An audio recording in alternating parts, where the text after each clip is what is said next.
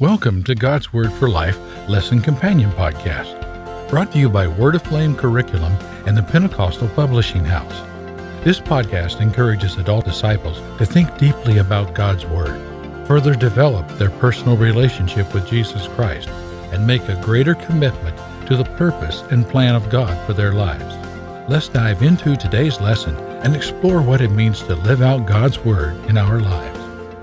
Well, hello, everyone, and welcome to God's Word for Life. I'm your host, Jonathan McClintock. This is episode number 59. This is a lesson companion podcast, so for those of you who are Word Aflame curriculum customers, we invite you to grab your Living Word Summer 2021 lesson manual or student workbook and turn to lesson number one, intended for June 6th, 2021, the lesson entitled Without Controversy. For those of you who are not Word Aflame curriculum customers, we invite you to grab your Bibles, sit back, and let's dive into God's Word together.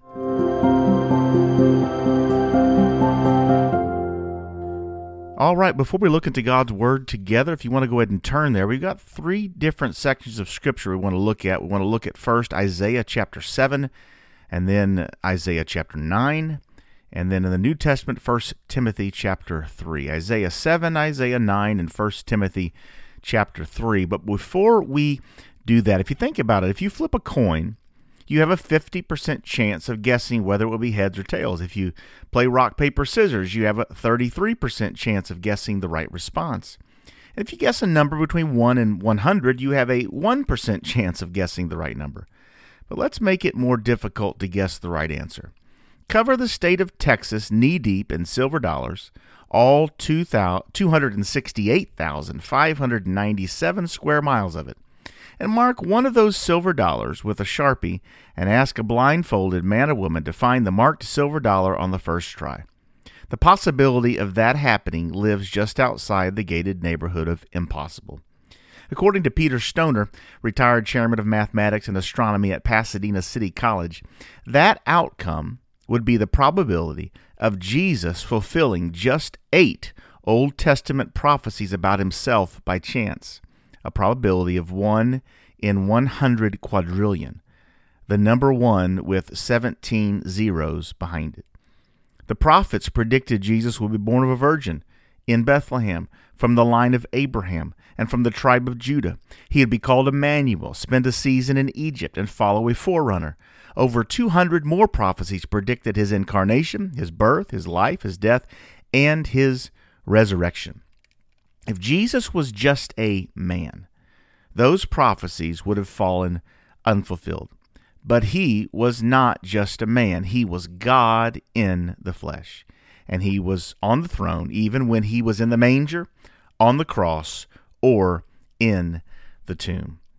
What an incredible thing, these prophecies that have come true. We're going to look at some of this as we look at this passage of Scripture and we look at this lesson entitled Without Controversy. The focus thought Jesus' identity is without controversy in the apostolic church. Why don't you turn with me in your Bibles to Isaiah chapter 7 and let's look and see what God's Word would have to speak to us today.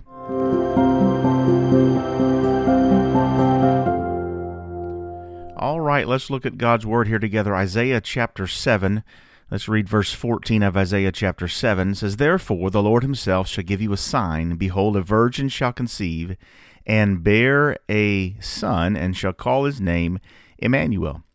And let's look at Isaiah chapter 9, and one verse there, Isaiah chapter 9, verse 6. For unto us a child is born, and unto us a son is given, and the government shall be upon his shoulder, and his name shall be called Wonderful Counselor, the Mighty God, the Everlasting Father, and the Prince of Peace.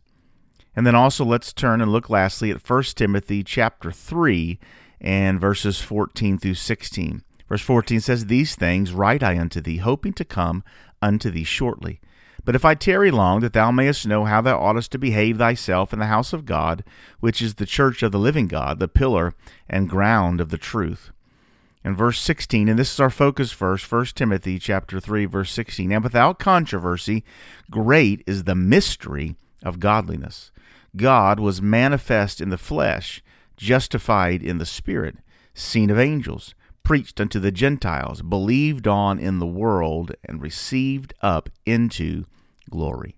Let's look at these verses together. And the focus thought we're going to kind of uh, see played out here is Jesus' identity is without controversy in his church, in the apostolic church. The identity of Jesus is without controversy. It's clear to see in the scriptures who Jesus is. I know there's a lot of scholars, so called scholars, and people that would try to debunk who Jesus was and uh, try to say he really wasn't who he claimed to be and he really wasn't God. And but when we uh, look at Scripture and we see the claims that he made, plus the actions that he took, the prophecies that he fulfilled in his life, we cannot help but come to understand that he is who he says he was. His identity, that he was God manifest in the flesh. Let's look at these scriptures here. Isaiah chapter 7, the first one. Behold, a virgin shall conceive and bear a son, and shall call his name Emmanuel. Now, Emmanuel, we see interpreted in the New Testament to mean God with us, that God is with us. So, if he's going to be called, his name's going to be called God with us. We see from the very outset, the prophet Isaiah says it's going to be God that comes in flesh. He's going to use a, a virgin. It's going to be a miraculous birth. It's going to be a child that's born by a woman who's never known a man. Uh, in, in, in that type of way, it's, it's going to be a miraculous birth. What can, in this verse, what can we learn about who God uses? Uh, who, who, what can we learn about who God uses by looking at this verse? If He chooses to to use this this this virgin girl we can see that, that nobody's perfect. Uh, that God doesn't use the perfect, but He often chooses to use the pure. God doesn't use the perfect, but He often chooses to use the pure. This idea that she was a virgin signifies that she was pure, that she had had not been uh, had not been living in a way that was that was ungodly or unrighteous, had not been living in a sinful manner, a sinful way, and she was pure. She was a pure young lady. So, God, we can see this throughout Scripture. God doesn't use the perfect.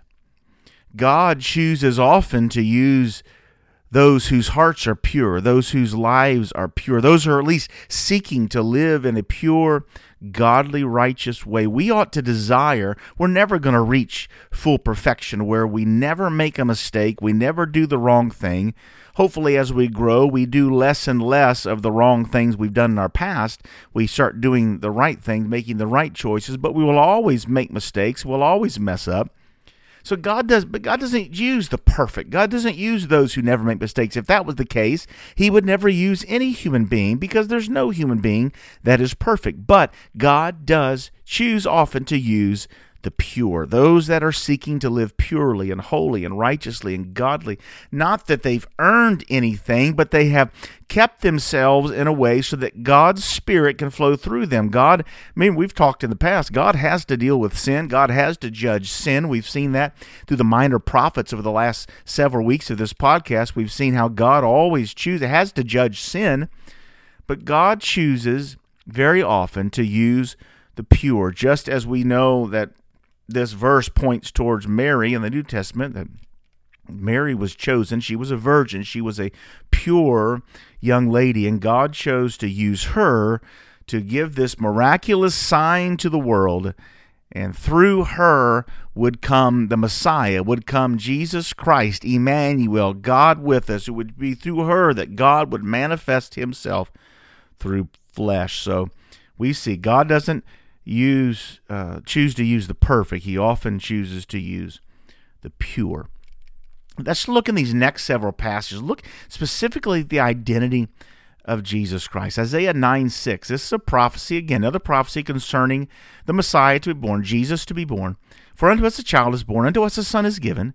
The government shall be upon his shoulder, and his name, again, here we see about his name in Isaiah 7:14, his name was called Emmanuel, God with us. Here we also say his name shall be called, Isaiah writes, wonderful. His name shall be called wonderful. His name shall be called counselor. His name shall be called the mighty God. So people are going to call this son, people are going to call this Messiah, people are going to call Jesus the mighty God. Interesting, huh? People are also going to call this son, this child born, this son that's given, they're going to call his name the everlasting Father. They're going to call his name the Prince of Peace. So, what does this verse say about Jesus' identity? There's, to me, there's two things that stand out. People don't have a problem calling him wonderful. People don't have a problem calling counselor. Some translations, some people put those together, the wonderful counselor. They don't have problems calling him the Prince of Peace. We see that. But some people have a problem calling the mighty God and the everlasting Father. We see, though, Jesus' identity, he is to be called the mighty God. Jesus was not some demigod. He was not some uh, some lesser than God. He was the mighty God, the one that stood on the brinks of creation and spoke the worlds into existence. John tells us, In the beginning was the Word. The Word was with God. The Word was God. All things were made by Him. Without Him was not anything made that was made. He is the mighty God. The mighty God. Jesus is the mighty God. But he's also, we see here, he is the everlasting Father. People like to separate, and wording in the New Testament can become confusing when we see it in the English. They would, but they would like to separate Jesus from the Father.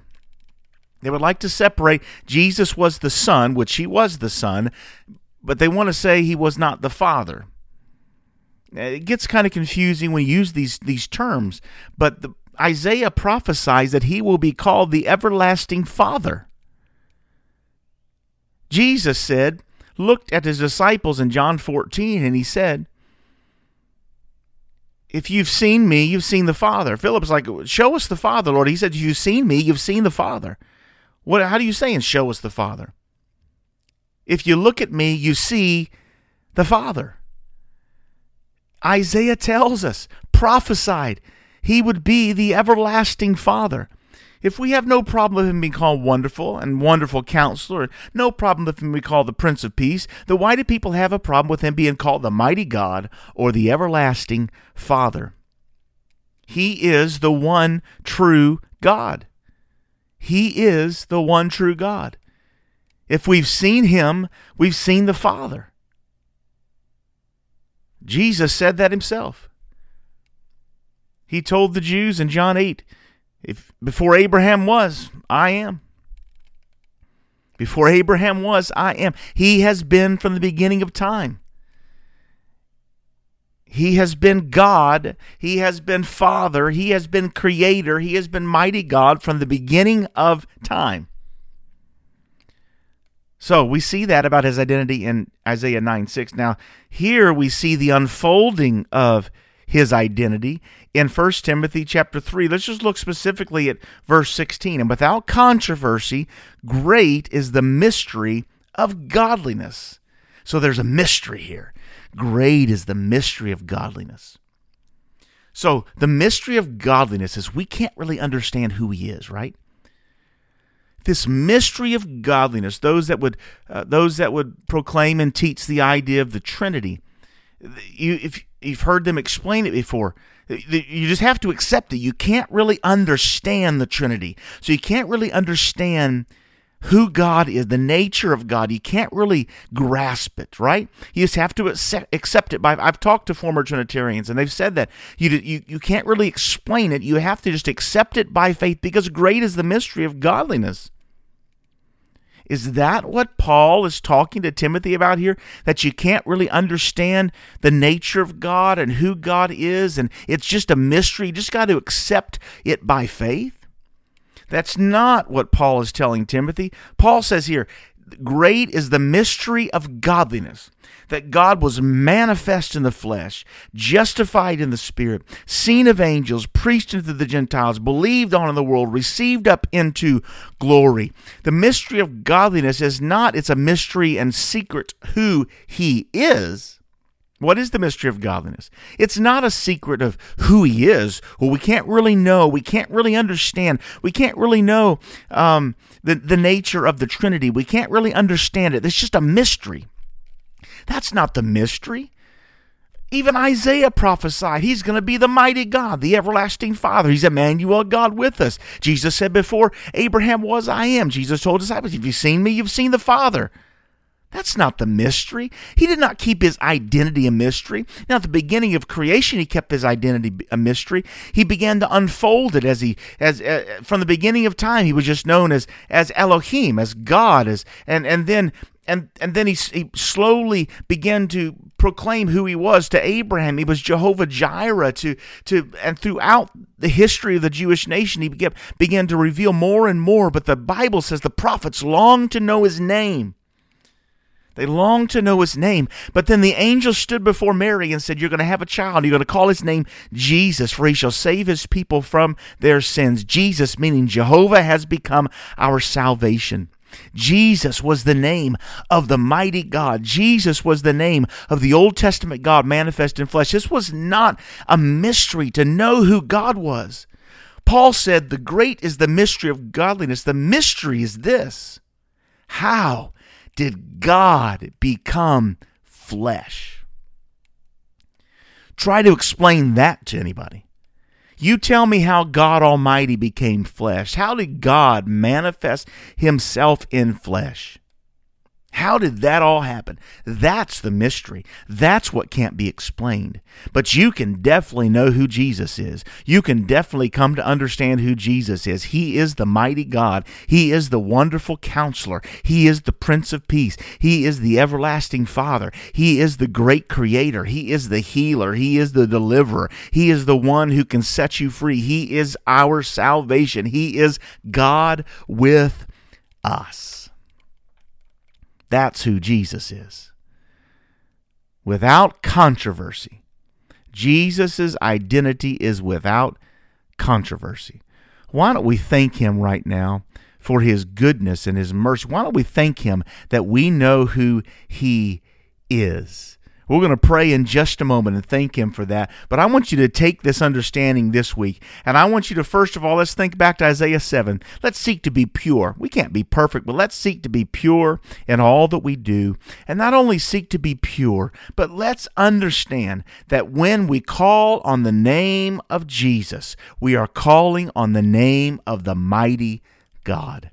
When we call on the name of Jesus, we are calling on the everlasting Father. When we call on the name of Jesus, we are calling on the only one who can heal and save and deliver. You know who Jesus is. You can know who Jesus is. Anybody by faith can know who Jesus is. Now, it might be a mystery till we get on the other side of how God actually became flesh, how he manifested himself in flesh, how he did did this because he's God. We will may never know until we get to heaven. But you can know who Jesus is. You can know who you're calling on. You can know who you're praying to. And you can pray to the mighty God.